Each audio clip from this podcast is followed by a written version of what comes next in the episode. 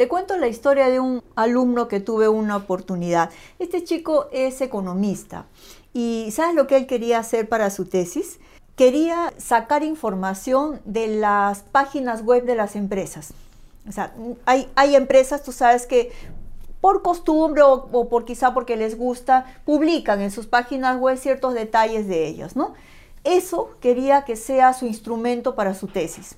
Yo inmediatamente le dije, no, no puedes hacer eso. ¿Cómo vas a hacer todo un estudio de investigación recolectando lo que dicen las webs de las empresas? No te va a servir. Así, en una le dije, no, no te va a servir. El alumno se enojó, les cuento. El chico se enojó, me dijo que ya no quería nada con el curso. Bueno, se fue. Al cabo de unos meses vuelve y me dice, sí, pues tenía usted razón.